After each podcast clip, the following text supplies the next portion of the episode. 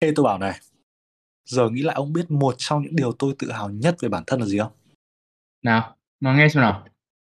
Từ bài đến giờ, tôi chưa một lần nào mang cái đấy của mình ra đọ với bạn bè, kể cả mấy thằng bạn thân luôn. Hả? Cái gì cơ? Chào mừng các bạn đã đến với Brain Hub, nơi mọi ý tưởng giao thoa để não của bạn được kích thích. Tôi là Lân. Tôi là Hoàng và podcast của chúng ta hôm nay sẽ xoay quanh chủ đề năm tính độc hại hay còn gọi là toxic masculinity. Vì đây là số đầu tiên của Brain Hub Podcast nên trước khi vào bài, chúng tôi muốn nhân dịp này chia sẻ một chút về Brain Hub để các bạn hiểu rõ hơn về tầm nhìn của dự án, từ đó biết được mình có thể kỳ vọng điều gì từ podcast này. À, trước tiên phải nói thật là hai anh em chúng tôi chưa bao giờ có một uh, cái ý định một cái master plan để triển khai kênh podcast này cả nhưng tình cờ một làn sóng covid mới là ập đến dồn cả xã hội vào đường cùng. Và khi vào đến đường cùng rồi thì ai dè tính sáng tạo lại được phát huy một cách ghê gớm như vậy. Cho nên là thế nên vì thế thay vì nhàn cư bất thiện chúng tôi cố gắng sử dụng thời gian rảnh của mình để tạo ra mình podcast dành cho giới trẻ. Nơi chúng tôi sẽ bàn luận về các vấn đề chính trị kinh tế xã hội triết học của Việt Nam và của thế giới. Nói chung là nó, nó giống như một nồi đầu thực cẩm ấy. Ờ, các chủ đề thì cũng có thể khá là hàn lâm và chắc chắn Lân và Hoàng sẽ nghiên cứu rất kỹ đề tài trước khi lên sóng. Nhưng một trong những mục tiêu lớn nhất của podcast cũng chính là giúp người giải trí. Nên chúng ta sẽ chọn cách tiếp cận rất là chill, rất là trẻ và rất là thoải mái. Các thính giả sẽ thấy chúng tôi thi thoảng lại châm chọc nhau này, đá xoáy lẫn nhau trong các podcast. Sẽ thấy ngôn ngữ đôi khi rất hàn lâm, nhưng đôi khi lại quá trớn và thậm chí hơi dung tục tí ti.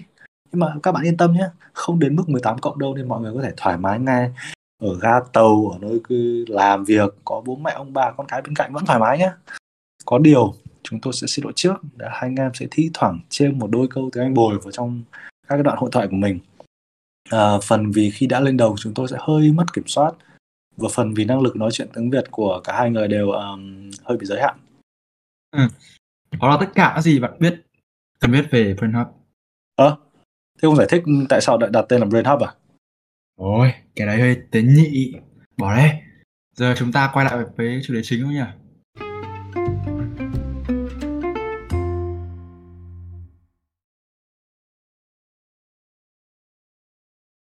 Mà này, tôi bảo, này ông nói là chưa đo cái đấy là bạn bè là chưa đo cái gì ấy? Đỏ, đỏ xem bớt ai to hơn. Bớt à? Ai sinh ra mà chẳng có bớt, sao ông dị thế? Không, đút, còn bớt ấy, cờ him ấy. Hôm nay ông chậm hiểu hơn bình thường nhỉ? Cố tình à? À, thôi rồi. Nói chung là ông đang khoe là mình không bị bệnh nam tính độc hại đúng không? Cái gì cơ? Hả? Nam tính độc hại ấy. Ở nam tính độc hại gọi là toxic masculinity là một khái niệm được dùng để mô tả những hành vi cực đoan xuất phát từ việc bám quá sát vào các chuẩn mực ứng xử truyền thống dành cho nam giới. Ôi, ông uh, vừa đọc xong sách giáo khoa ra, ông nghe trừu tượng ấy. Ông ông có nói cái kiểu gì mà nghe nó nó dễ hiểu hơn nữa không? Rồi, đây, ví dụ như này nhá. Thì xã hội luôn cho rằng đàn ông là phải mạnh mẽ, là phải cứng rắn, không phải là trụ cột trong gia đình. Tôi dám cá với ông hồi bé, ông đã vài lần được nghe là đặt ông lên hay là con trai lên. Đặt ông con trai không được khóc, đúng không? Ông hay nghe mấy câu đấy đúng không? Ừ, ừ, rồi rồi cái kiểu man up gì, kiểu khóc thì bị chê là hèn đúng không? Ờ đúng rồi. Nhưng mà chẳng có cơ sở sinh học nào bắt đàn ông là không được khóc cả. Tất cả đấy nó chỉ là tiêu chuẩn của xã hội đặt ra mà thôi. Rồi, ok hiểu. Thế xong sao nữa? Cụ thể hơn nữa mà. Ừm, cụ thể hơn nữa nhá, về toxic masculinity nhá, là biểu hiện đầu tiên rõ nhất là xu hướng thích khoe thích khoe khoang, thích tỏ vẻ là mình cứng rắn, thích tỏ vẻ là mình có sức mạnh thể chất. Thì cái này tôi hay gọi nó là look hot, là kiểu trông Ờ. nó cho nó cứng ấy. Ok. Biểu hiện thứ hai thì là feel hot, là suy nghĩ nào để cho cảm giác mình cứng rắn, là kìm ném cảm Ừm. xúc để họ không xem mình là yếu đuối. Trái với chuẩn mực xã hội. Rồi, ok, hiểu, hiểu. Tức là đàn ông là thích gồng cái gì, ông lắm chữ quá, bắn băng băng băng băng, dài dòng văn tự thật. Ông gồng đi thể hình thì đi thể hình ngon chứ ông gồng cái kiểu này thì khổ cả người lẫn mình đấy. Gì cơ? Chưa hiểu lắm. Từ từ, khổ mình thì cái đoạn đấy là tạm hiểu nhá, nhưng mà khổ cả người nữa nào. Người nào? Thì cái những người mà bị ảnh hưởng bởi sự nam tính độc hại sẽ có khuynh hướng là phân biệt giới tính cư xử thô lỗ với phụ nữ hay là những người thuộc cộng đồng LGBTQ+, thậm chí là với trẻ con bởi vì nó cho họ cảm giác quyền lực. Giống như kiểu là một đứa bully nó phải đi bắt nạt những đứa nhỏ bé hơn mình để cảm thấy mạnh mẽ. À, rồi. Thế bây giờ nhá, tôi thử hỏi ông ờ, thế này. Thế giả sử mình làm cái gì đấy, xong một đứa nó ra chỉ mặt mình, xong nó bảo là sao mày BD đấy, thì nó có bị nam tính độc hại không? Chính nó chỉ là cái đâu được. Thì cái điều khiến cái từ như kiểu là những cái cụm từ như kiểu là thằng mấy d hay là thằng đàn bà trở thành một câu xúc phạm bởi vì là nam giới lại không chấp nhận được rằng bản thân là một kẻ yếu đuối thứ đấy thì nó khác với chuẩn mực xã hội, cho nên là khi bị gọi như thế thì họ cảm thấy rất nhạy cảm, rất là khó chịu. Ừm, ừm, ừm, rồi. Thế nhẹ hơn một tí, bây giờ này đi, một tình huống khác nhá. Giả sử mình có một thằng, ờ, em, ơ, tạm đặt nó gọi nó là Cu đi, nó rất thích mặc đồ màu hồng. Mà mình, ờ, đi ngang qua phòng nó mình bảo là "Ôi giời! Con trai ai lại mặc đồ màu hồng?" Không hề mắng chửi xúc phạm gì nhá. Thì đấy có phải biểu hiện của nam tính độc hại không? Có chứ. Điều gì ngăn cản thằng em Cu của ông không mặc áo màu hồng? Ông Cu Ờ đấy có bị dị ứng với màu hồng không? Chả qua nó chỉ là chuẩn mực xã hội thôi, cho rằng màu hồng là màu phụ nữ, là màu phái yếu, chứ thực tế chẳng có màu hồng nào lại lại có giới tính cả. Để Ừm. bạn gắt là gán nó về một số giới, ơ, một cái giới tính nhất định của con người. Ừm, nghe cũng hợp lý. Tôi thì tôi cũng không có am hiểu sâu về cái vấn đề này, không nghiên cứu quá sâu nhưng mà nghe ông nói thì cũng có gì đấy hợp lý đấy. Thế theo giáo sư ấy, thì chúng ta hay tìm thấy nam tính độc hại ở những nơi nào? Ông ông ông nói tôi nghe coi nào. Ờ, cái đấy thì hiện hữu ở mọi nơi luôn, đúng không ạ? Ở trường học nhá, thì học sinh nam có xu hướng là bạo lực, đánh nhau để được mọi người sợ hoặc là nể là biểu hiện Kính kiêu nể, ờ. Ừm, đúng rồi, kính nể đấy. Còn ở nơi công sở thì nhân viên nam lại có thể là có xu hướng sexual harass với Quấy cả các rối, nhân quấy viên rối. nữ, ờ, Ờ. quấy rối các nhân viên nữ, hoặc là objectify phụ nữ để khiến cảm thấy quyền lực hơn.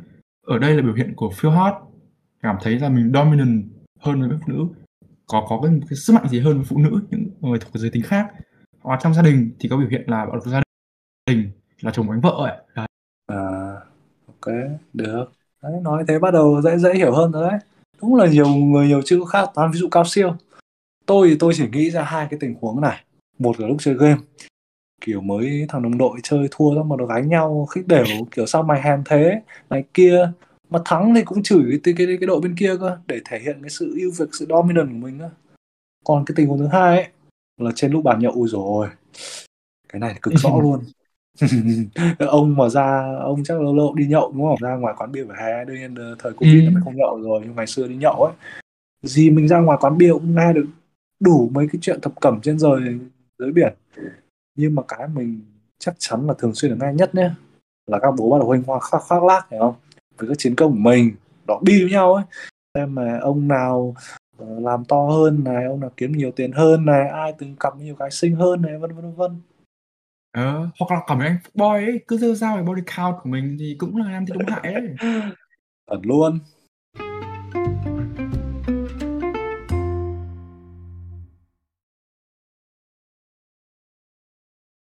Ờ, cơ mà tôi vẫn có một cái điều hơi thắc mắc là này. Khái niệm, uh, toxic masculinity, cái khá nam tính độc hại ấy mà ông vừa đưa ra này, cái đấy cái đấy, ờ, nhỏ nhỏ tí, cái đấy phải khái niệm có có cơ sở khoa học không đây? Hay là ông lại vừa lên Wikipedia tìm được cái gì xong lên này chẳng giáo tôi hả? Chứ ai đùa. Theo một nghiên cứu xuất bản năm 2012 nhá, của Longwood và các cộng sự thì khái niệm nam tính độc hại đấy bắt nguồn từ phong trào nam giới thần thoại misopoetic vào những năm 80 và 90. Còn thế nữa?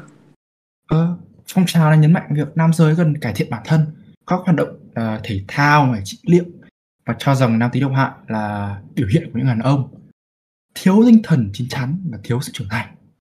À, rồi. Cụ thể hơn thì cụm từ nam tính độc hại lần đầu tiên được giáo sư tâm lý học người Mỹ Shepard Bliss dùng từ những năm 80 để miêu tả tính cách của người bố độc đoán của mình. Và sau đó, từ những năm 2000 thì cái cụm từ nam tính độc hại đấy dần xuất hiện trong cả các văn bản về văn học và các văn bản học thuật. Ừm. Rồi. Theo như tiến sĩ Carol Harrington viết thì các nhà tâm lý học thời đó cho rằng cái sự nam tính độc hại bắt nguồn từ cái việc là thiếu thốn tình cảm của người cha để khiến cho đứa trẻ theo đuổi hình mẫu hư cấu về một người đàn ông từ các cái chuẩn mực mà xã hội đặt ra. Ừ, được rồi. Tôi nói chung là nói thật tôi không dành cái món này lắm thế nên là tạm tin đâu. Nghe cũng cũng trích trích các nhà khoa học này kia ra này tin cậy đấy. Rồi. Nãy giờ nghe ông thì tôi cũng có tranh thủ lướt Google tìm hiểu tí ti. Thấy bảo là chính ra có một cái thông tin nhá nghe hơi kỳ kỳ kiểu gì người ta lại bảo là chính ra nhờ phong trào nữ quyền ngày càng mạnh lên mà khái niệm nam tính độc hại cũng trở nên phổ biến hơn thế là sao hả ông ơi Ừm, thì trước hết chúng ta phải hiểu rằng là cái uh, phân biệt giới tính này không chỉ là với phụ nữ mà cả các giới khác nữa và đó là một trong các biểu hiện của sự nam tính độc hại Uhm. À hai yếu tố chính đã tạo nên cách suy nghĩ đấy thì bao gồm là có quyền lực này về quyền lợi trong tiếng Anh trong cái tôi nhớ tôi đọc được ấy đó là power và privilege ờ, đặc quyền ừ. Uhm. Thì đầu tiên là cái quyền lực ấy thì nó là cái mà đem lại cho những người đàn ông độc hại một động cơ để phân biệt giới tính vì trong quá khứ là ông luôn được coi trọng hơn phụ nữ về cả mặt kinh tế lẫn uh, mặt uh, xã hội Đàn ông thì được trả tiền lương cao hơn phụ nữ ở tất cả các ngành nghề và chiếm phần lớn các chức vụ quan trọng. Đúng. Ừ. Cái thứ hai là về quyền lợi.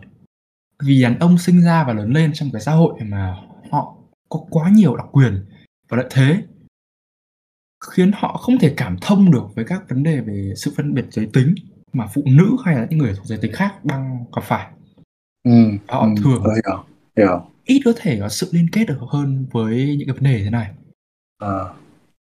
và nhờ các hoạt động bình đẳng giới nổ ra giúp cho cái quyền của quyền lực của đàn ông không còn quá là chênh lệch với quyền lợi của phụ nữ mà phơi trần ra sự thật về sự chèn ép của xã hội với phụ nữ chính cái điều này còn lộ ra thêm một vấn đề nữa đó là bản chất của một số đàn ông độc hại không thể nào mà chấp nhận được rằng là mình đang có nhiều quyền lợi hơn và sẵn sàng để thay đổi để hướng tới một xã hội thật sự bình đẳng Ừ. Thì là có vô số các hội nhóm thậm chí là các cái đảng phái mang tính chất là phản đối, phá hủy các thành công của hoạt động nữ quyền và các hoạt động uh, đi, cố gắng đi tìm bình đẳng giới. À, ok, hiểu, hiểu. Hơi bị nhiều thông, thông tin phức tạp đấy anh bạn ạ, xem nào. Thế bây giờ sửa lại uh, một chút thế này vậy nhá, để để xem uh, tôi tôi tôi thử nói này xem ông có hiểu, xem xem ông ừ, ông thử xem okay. xem là tôi có hiểu đúng không nhá. Ok ok. Thế khi phong trào bình đẳng giới ngày càng mạnh thì người ta bắt đầu ờ, nhận thấy rõ hơn tác động của nam tính độc hại à thế thì phải chăng là chính vì nó cái nam tính độc hại ấy là một trong những những cái rào cản một trong những cái lực cản lớn nhất đối với các phong trào bình đẳng giới đúng không? Nói sao nhỉ? Có lẽ những người chịu ảnh hưởng của văn hóa nam tính độc hại vừa cảm thấy lợi ích của mình bị ảnh hưởng uh, khi các giới khác lên ngôi vừa cảm thấy cái danh tính cái identity đàn ông của mình nó bị uh, ảnh hưởng bị xói mòn khi họ thấy những người đàn ông đồng tính yêu nhau. Nói thế liệu có đúng không? Đúng rồi tôi thật nghĩ ông hiểu đúng rồi đấy. Đấy chính là một phần biểu hiện của nam tính độc hại đấy mà ông ơi. Nó còn gây ảnh hưởng đến chính cả bản thân những người đàn ông có cái xu hướng nam tính hại luôn đấy nhá. Thế luôn. Như nào? Ông có thể nói cho tôi rõ hơn cái đoạn đấy chưa chưa chưa hiểu được. Cho chính người đấy luôn. Đúng thế. Thế bây giờ nhỉ khi mà chịu ảnh hưởng bởi sự nam tính độc hại thì nhiều đàn ông lại không muốn bộc lộ cảm xúc để tránh bị xem là kiểu yếu đuối hay là yếu mềm khác với cả trường của xã hội thì cái chính cái vấn đề đấy nó dẫn đến một số bệnh về tâm lý cũng như là khiến cho họ sử dụng các chất kích thích này là hay là khiến các cái ca tự tử nam giới tăng lên rất là nhiều. Và thậm chí những người đàn ông như vậy nhá khi mà họ có cái sự nam tính hại đấy thì họ cực kỳ hung hăng cực kỳ bạo lực khiến chính bản thân họ bị thương. Đây bây giờ ừ, check cho một số các số liệu này. Theo à. tổ chức y tế liên uh, liên châu mỹ Pan American Health Organization thì cứ 5 người đàn ông thì có một người sẽ chết trước tuổi 50 vì là nạn nhân của sự nam tính hại đấy. Uh-huh. Còn theo trang CBC của Canada thì tỷ lệ tự tử nam giới có thể gấp đến 4 lần dưới sự ảnh hưởng của nam tính hại đấy. Wow.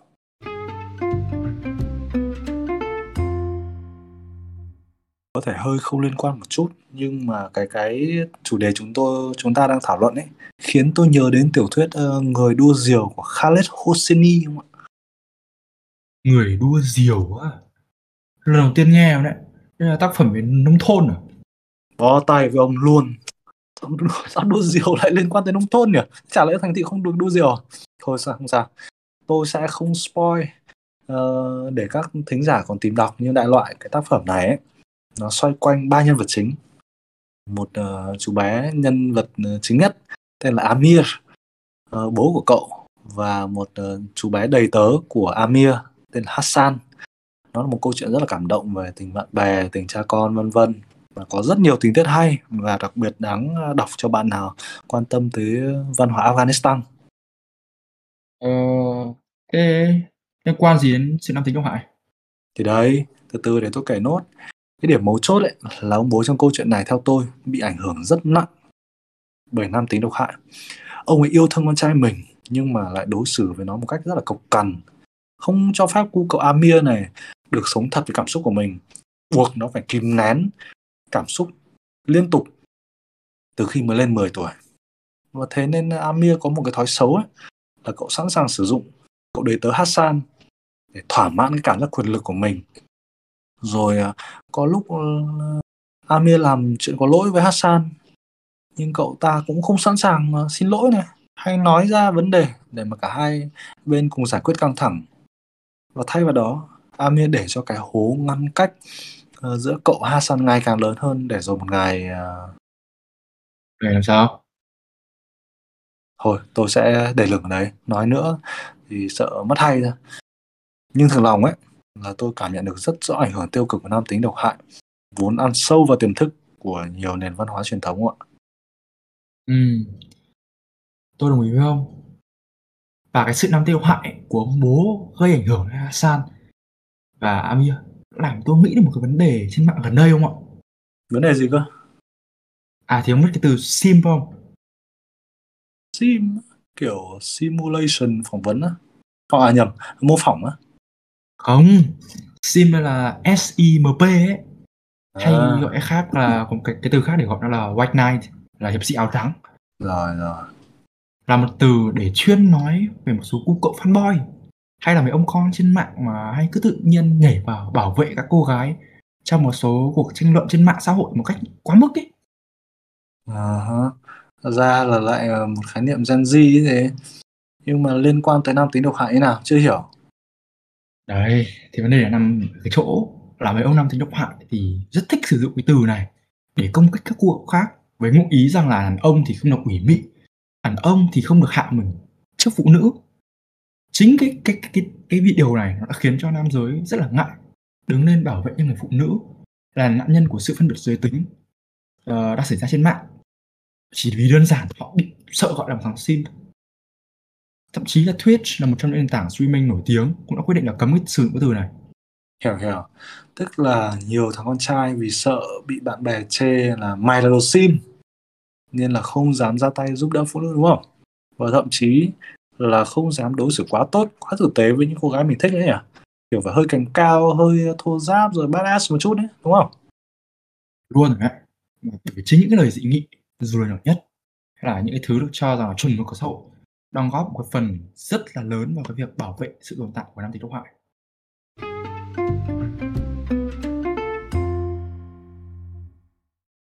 Đáng sợ thật. Và đúng là trái khoái cơ. Nam tính độc hại cố bảo vệ một hình mẫu đàn ông mạnh mẽ. Nhưng cuối cùng nó lại khiến bao nhiêu thằng con trai trở nên hèn nhát khi chúng phải à, thực sự dũng cảm. ừ. Thế thì ờ, hóa ra là mình kẹt trong ngõ cụt này. Không cách nào giải thoát được ông ơi. Ờ, làm gì mà đến mức mà họ cút nhưng mà để thoát được thì chúng ta cũng cần phải nhìn nhận vấn đề này là một vấn đề theo một vấn đề kiểu tầm vóc xã hội ấy, hơi khó một tí bởi vì xử lý nó một cách tổng thể chứ không phải tập trung vào một số trường hợp nam tính hại đâu Nhưng mà nói sao hội chung chung quá, cụ thể hơn đi, vi mô hơn tí nào. Tôi cho, tôi thì tôi đã này, tôi cho là mọi giải pháp cho các vấn đề xã hội phải xuất phát từ mỗi cá nhân. Mỗi gia đình chứ làm gì có chính sách nào giải quyết được. Thế này nhé, ờ, thế này đi. Bây giờ sử ông một đứa con trai, à thôi em em trai đi. Ông sẽ dạy dỗ thằng em của ông điều gì để khi nó lớn lên nó trưởng thành, nó sẽ không đi theo tiếng gọi của nam tính độc hại. Ừm, thì trước hết là các bậc cha mẹ và thầy cô phải là những người dạy bảo cho những cái đứa trẻ nhìn vào trước phải hiểu được các cái vấn đề cơ bản về giới tính là đấy tôi nghĩ đây là điều quan trọng nhất ở độ tuổi như thế rồi Ờ, đồng thời phải tránh được các cái kiểu mà các kiểu nói chuyện như kiểu là là con trai thì phải thế này thế nọ. Xong rồi hay là chỉ có con gái mới làm như thế. Vì điều này nó góp Ừ. phần xây dựng vào cái sự ờ, cái cái cách nhìn nhận nam tính độc hại trong mỗi đứa con trai đấy. Và một cái góc nhìn gọi là sai lệch về giới tính sau này. Đặc biệt là với người lớn thì họ cần phải tìm những cái cách để cho những đứa con trai từ khi còn bé thế học được cái cách chia sẻ cảm xúc và thấu hiểu người khác Cái đấy tôi đồng ý. nhưng mà thế ờ, nhưng mà thế vẫn chưa đủ không ạ? Còn một cái vấn đề nữa một cửa ải nữa đó chính là sau này khi mà nó lớn lên rồi các cái định kiến xã hội nó khi mà đi học đi làm thì cái sự ảnh hưởng của cha mẹ nó lại yếu đi. Các yếu tố khác như kiểu là bè đồng nghiệp các thứ thì nó lại mạnh lên. Và dẫu cho được là có đạt được tất cả các yếu tố như tôi nói khi còn bé đi thì những người này vẫn có thể trở nên năm thấy độc hại dưới sự áp lực của các cái quy chuẩn xã hội bên cạnh đó thì là phim ảnh này xong rồi truyền thông mà cũng góp một cái phần không hề nhỏ họ vào cái cái việc mà xây dựng cái góc nhìn cái cách nhìn nhận về sự nam tính độc hại. Khi mà Hollywood thì có vô số bộ phim siêu anh hùng mang cái motif là một nhân vật nam kỳ mạnh mẽ lực lưỡng thậm chí là thông minh chiến đấu với cái ác để giành được phần thưởng thường sẽ là một mỹ nhân yếu đuối. Ờ, không có khả năng gì để bảo vệ bản thân cả. Rồi. ông thấy thế không là sao sao mà tôi cần phải xử lý ở các góc đệ ở các cái góc độ mà Toàn từ xã các hội. cá nhân Ừm, mà cả phải đến cả các góc độ xã hội nữa chứ một mình các cái cá nhân nhỏ một số các trường hợp nhỏ thì không thể đủ được Ừ. Tôi hiểu. Như là ông bảo rằng mình có dạy dỗ con em mình tử tế đến đâu thì ra đời nó vẫn phải chịu các cái áp lực ờ, từ ngoài xã hội đúng không? Để phải cư xử theo một cái chuẩn mực khác mà mình đã khác mà cái của mình đã dạy đúng không?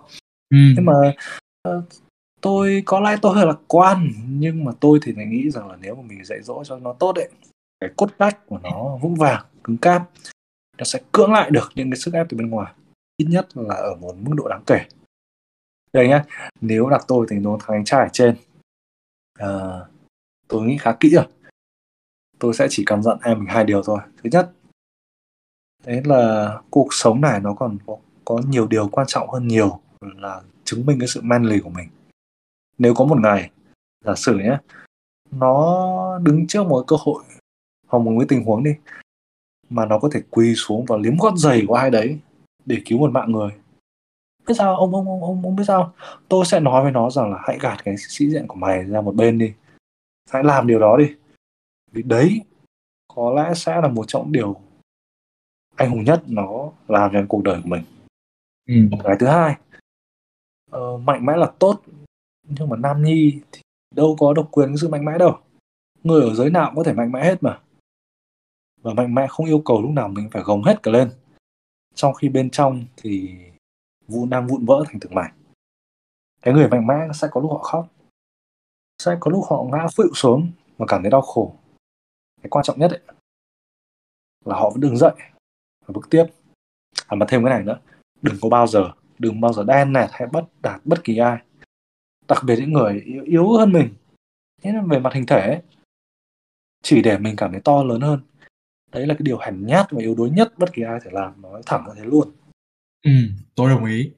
Mà rất tiếc là ông không thằng em trai nào nhỉ? Ờ đúng rồi không không em trai nhưng mà em xã hội mình nhiều lắm ông ơi yên tâm đi. Ừ. mà biết đâu sau này mình đẻ con trai lo gì? Ờ, thì đấy là nếu ông không lấy vợ. Nào rồi rồi cái đấy ờ, bàn sau đi giờ tôi phải chạy đi nấu gói mì đã. Người ta bảo là có thực mới vượt được đạo không ạ? Bye bye nhá. Goodbye các bạn nha. Ok, cảm ơn các bạn đã nghe podcast đầu tiên của Brain Hub. Chào tạm biệt các bạn và hẹn gặp các bạn trong các số tới của Brain Hub nhé